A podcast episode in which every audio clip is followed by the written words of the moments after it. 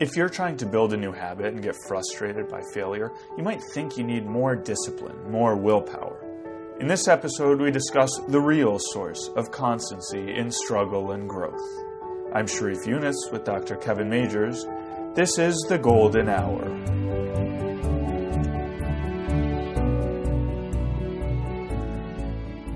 Here we are with another episode of the Golden Hour. I'm Sharif Younis here with Dr. Kevin Majeres.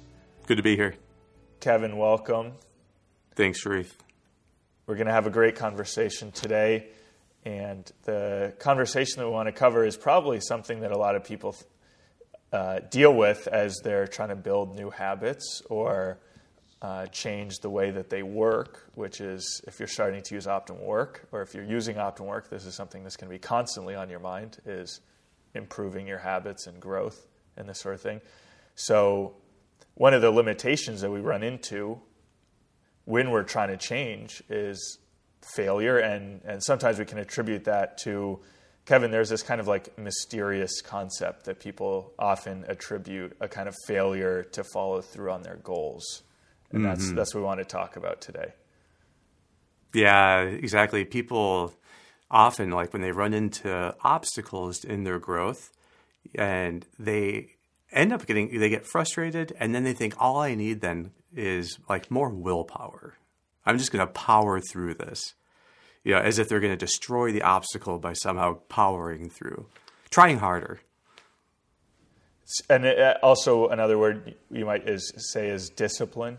Yes. Is, yes. I'm just not, and, and, sometimes that can kind of fit in with uh, the fixed mindset idea. Is that people have this idea? Well, I'm just not a disciplined person. I think that's uh, exactly so and so is very disciplined, so they can always develop new habits. But me, I'm, I'm not disciplined, so I can't do that. Uh, so all these kind of things. So willpower, discipline, these things yeah. all kind of fit together, right? Exactly. And in, in my in my experience dealing with people, uh, and maybe you've had the same in your mentoring experience, discipline is never a helpful construct. It just doesn't seem to be the kind of thing that oh now like now they're getting disciplined and focused and now they're going to grow. I just never, I've never seen that really happen. So I don't think anyone becomes uh, more fitting of the label disciplined by aiming to be disciplined. That's a little bit paradoxical. I don't think you just like set out to become disciplined. You're like, yeah, I did it. Like two months ago, I set out to become disciplined, and now I am. So it's just the wrong kind of lens to use, I think. Discipline and willpower, I just have never found helpful as goals to set or as like concepts to use when you're trying to help people grow. Right. So what what do you have any sense of like why this came about, why this kind of massive misconception? I mean, probably I mean almost everyone thinks in these terms. Is it also common in the field of psychiatry that this is a common concept and you think it's wrong or are people generally starting to move away from it, or what's what's this kind of like current status nowadays? Yeah, I think that what you see here in terms of like you know the idea of willpower, um, it's a response to frustration. I think good psychiatrists and therapists would be more curious about frustration and curious about what is the person ultimately seeking. And they would help people to be sincere about what they're ultimately seeking. Now, that's a super key concept, sincerity. I think we'll come to that. But I think that where we face this issue of people just trying to try harder and power through is actually in a setting that, that we call thwarted escape. So, thwarted escape, the, the clearest example is if you're afraid of heights and you go to a balcony and you think, you know what, I'm going to go out on that balcony and just let myself get used to it you know, uh, and I'm going to welcome the anxiety. And you go out there and the door closes behind you. And you're like, ah, I'm not up for this. And you try to go in, but now the door's locked. Okay, this is where trying harder comes in. You pound harder and harder and harder. But trying harder, when you're in that state, pushing against the obstacle, you're just more stuck. So as long as a person is desperately trying to, you know, push against the frustration, trying to get out of the situation, they're not going to habituate to it. Okay, so that might sound like a strange corollary, but when you're just trying harder and pushing harder, things don't actually get easier for you. So it's not the right path in terms of how things actually get easier. And they're going to stay hard. And even if you were to get through this particular thing, it's going to be hard the next time. So the key issue, I think, is not willpower pushing through obstacles, but it's willingness. It's the willingness to make sacrifices for greater goods. And that's actually, I think, what sincerity is. So, sincerity is simply your willingness to sacrifice some kind of satisfaction for the sake of something greater. So, like you're thinking of what's the bigger end here that I am going to be pursuing? And you yeah. make the sacrifices necessary to obtain it. And so, so if. Mm-hmm. Oh, yeah.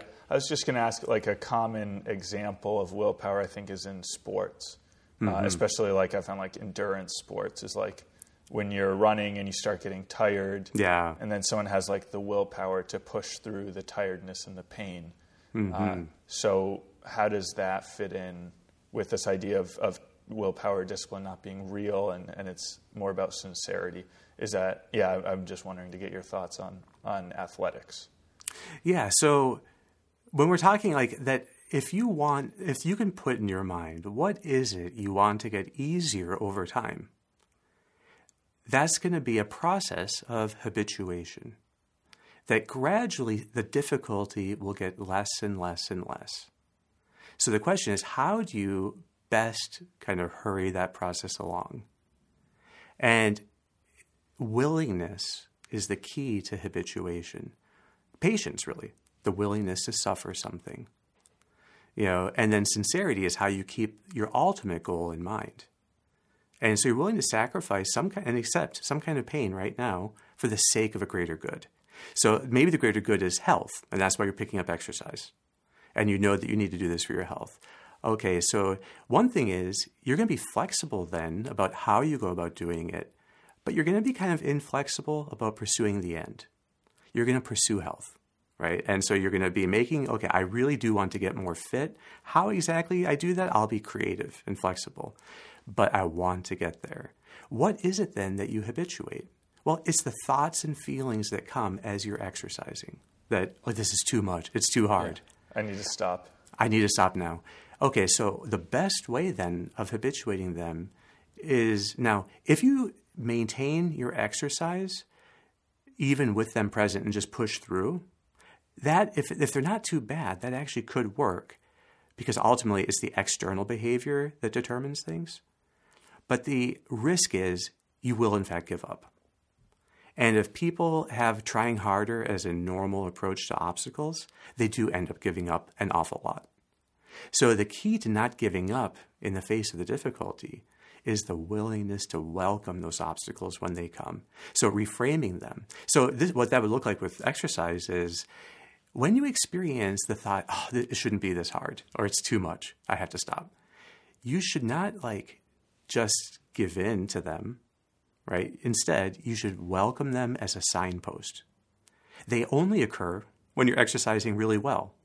It means that this is actually a good workout and it's going to get you to your end, which is health, even faster. So, and then you can say, okay, I'm going to go, when you start exercising, just try to resolve, you pre frame them as, I'm going to get those tired thoughts, and it's just a good sign.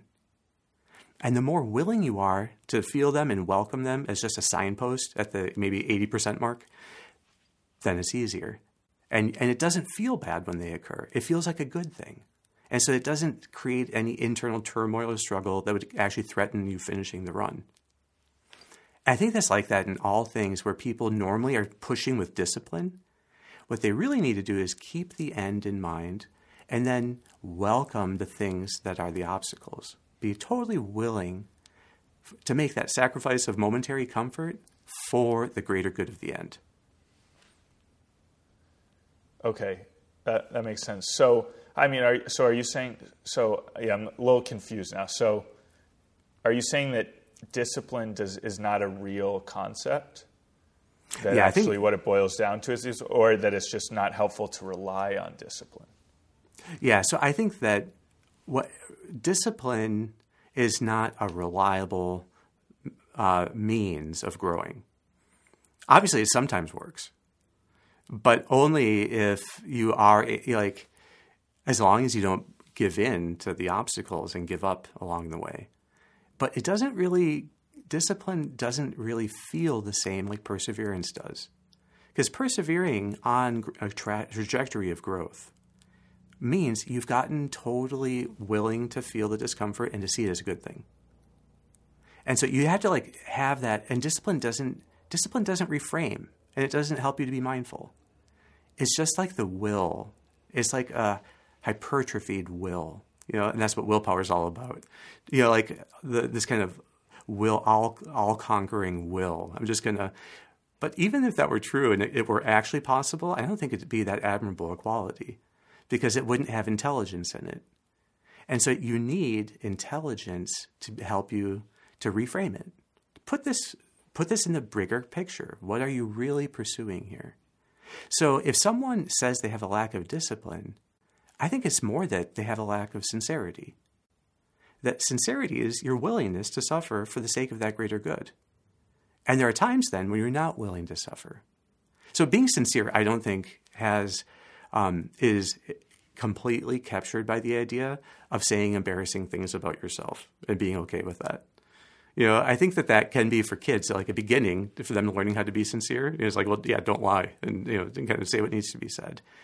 But real sincerity is about your desires and how really, how faithful are you being to the greater end you have in mind, and then being willing to sacrifice things to attain it. And so, really, sincerity is like the willingness to sacrifice any kind of satisfaction or experience any kind of frustration for the sake of this greater good. So, okay, then can we uh, can we then go through an example uh, where this is something? So, jumping out of bed, say, getting out of bed in the morning.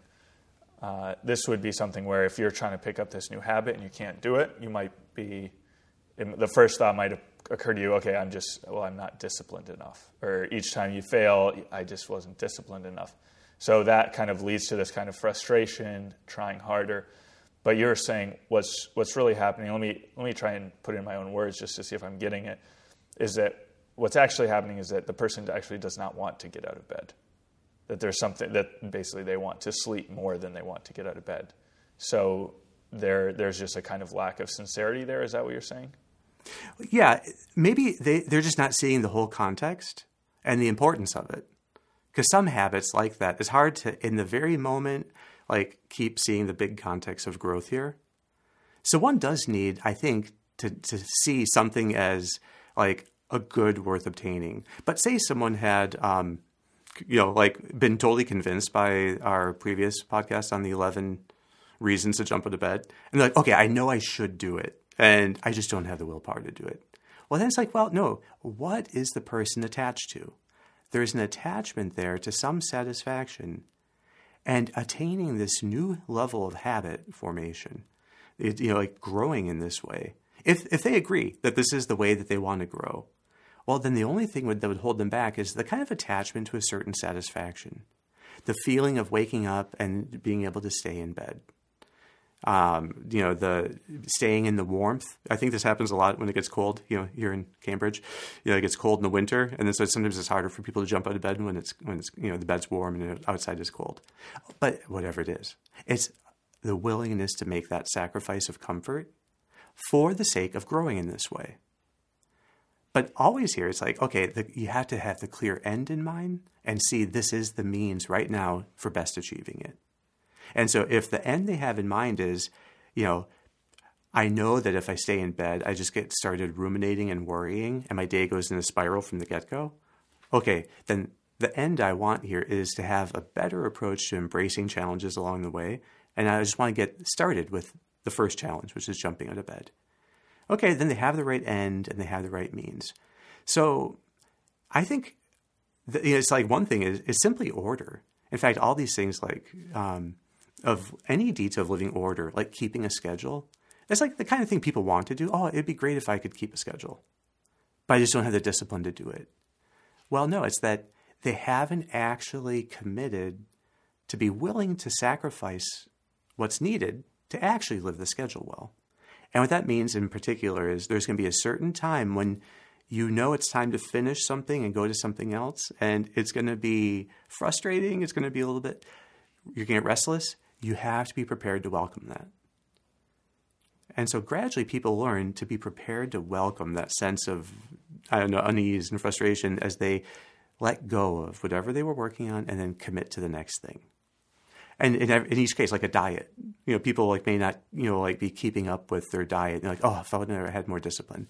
Well, no, it's that in those moments where you're tempted to break it, you have to like really ask yourself, you know, am I willing to make the sacrifice of this satisfaction for the greater good of my health or whatever it is they're doing? Yeah. I, I have another another example just occurred to me as we were talking about this, but I think one common thing is kind of wanting to read or be more informed about something or like I would really love to like know a lot about US history or whatever it is or the fa- but when it comes down to it I actually don't do it. so yeah. so it's it's kind of like I want to want to, but I don't yep. really want to. So exactly. it, how does that kind of fit in? So then the question would be what exactly is the sacrifice that you have to be willing to make uh-huh. in order to make that happen. Some and with other that, activity that I'm yeah. d- doing right now. Yeah, and I think that in particular, it can happen like at the if you've been working super intensely in the daytime and now you have like 45 minutes at night, and this would be your window to do that, and then you're going to have the thought, "I'm just too tired." But if you get in the habit of sacrificing that like I'm just going to veg out in some way. There's going to be a certain kind of pain that will happen as you pick up the history book. In advance, you have to be willing to welcome that pain because that is the whole new habit forming, and that pain is what habituates. And the more you do it, the easier it gets. And then after just like a week or two, you actually can develop a habit of when you have those free moments, now you use them in this particular way. But you had to be prepared to welcome the pain for the sake of the gain. And that's what sincerity does. It like is the willingness to make that sacrifice, to pay that price for the sake of that greater good. Kevin, we've been talking a lot about this kind of need to be willing to sacrifice mm-hmm. when we're working on a new habit.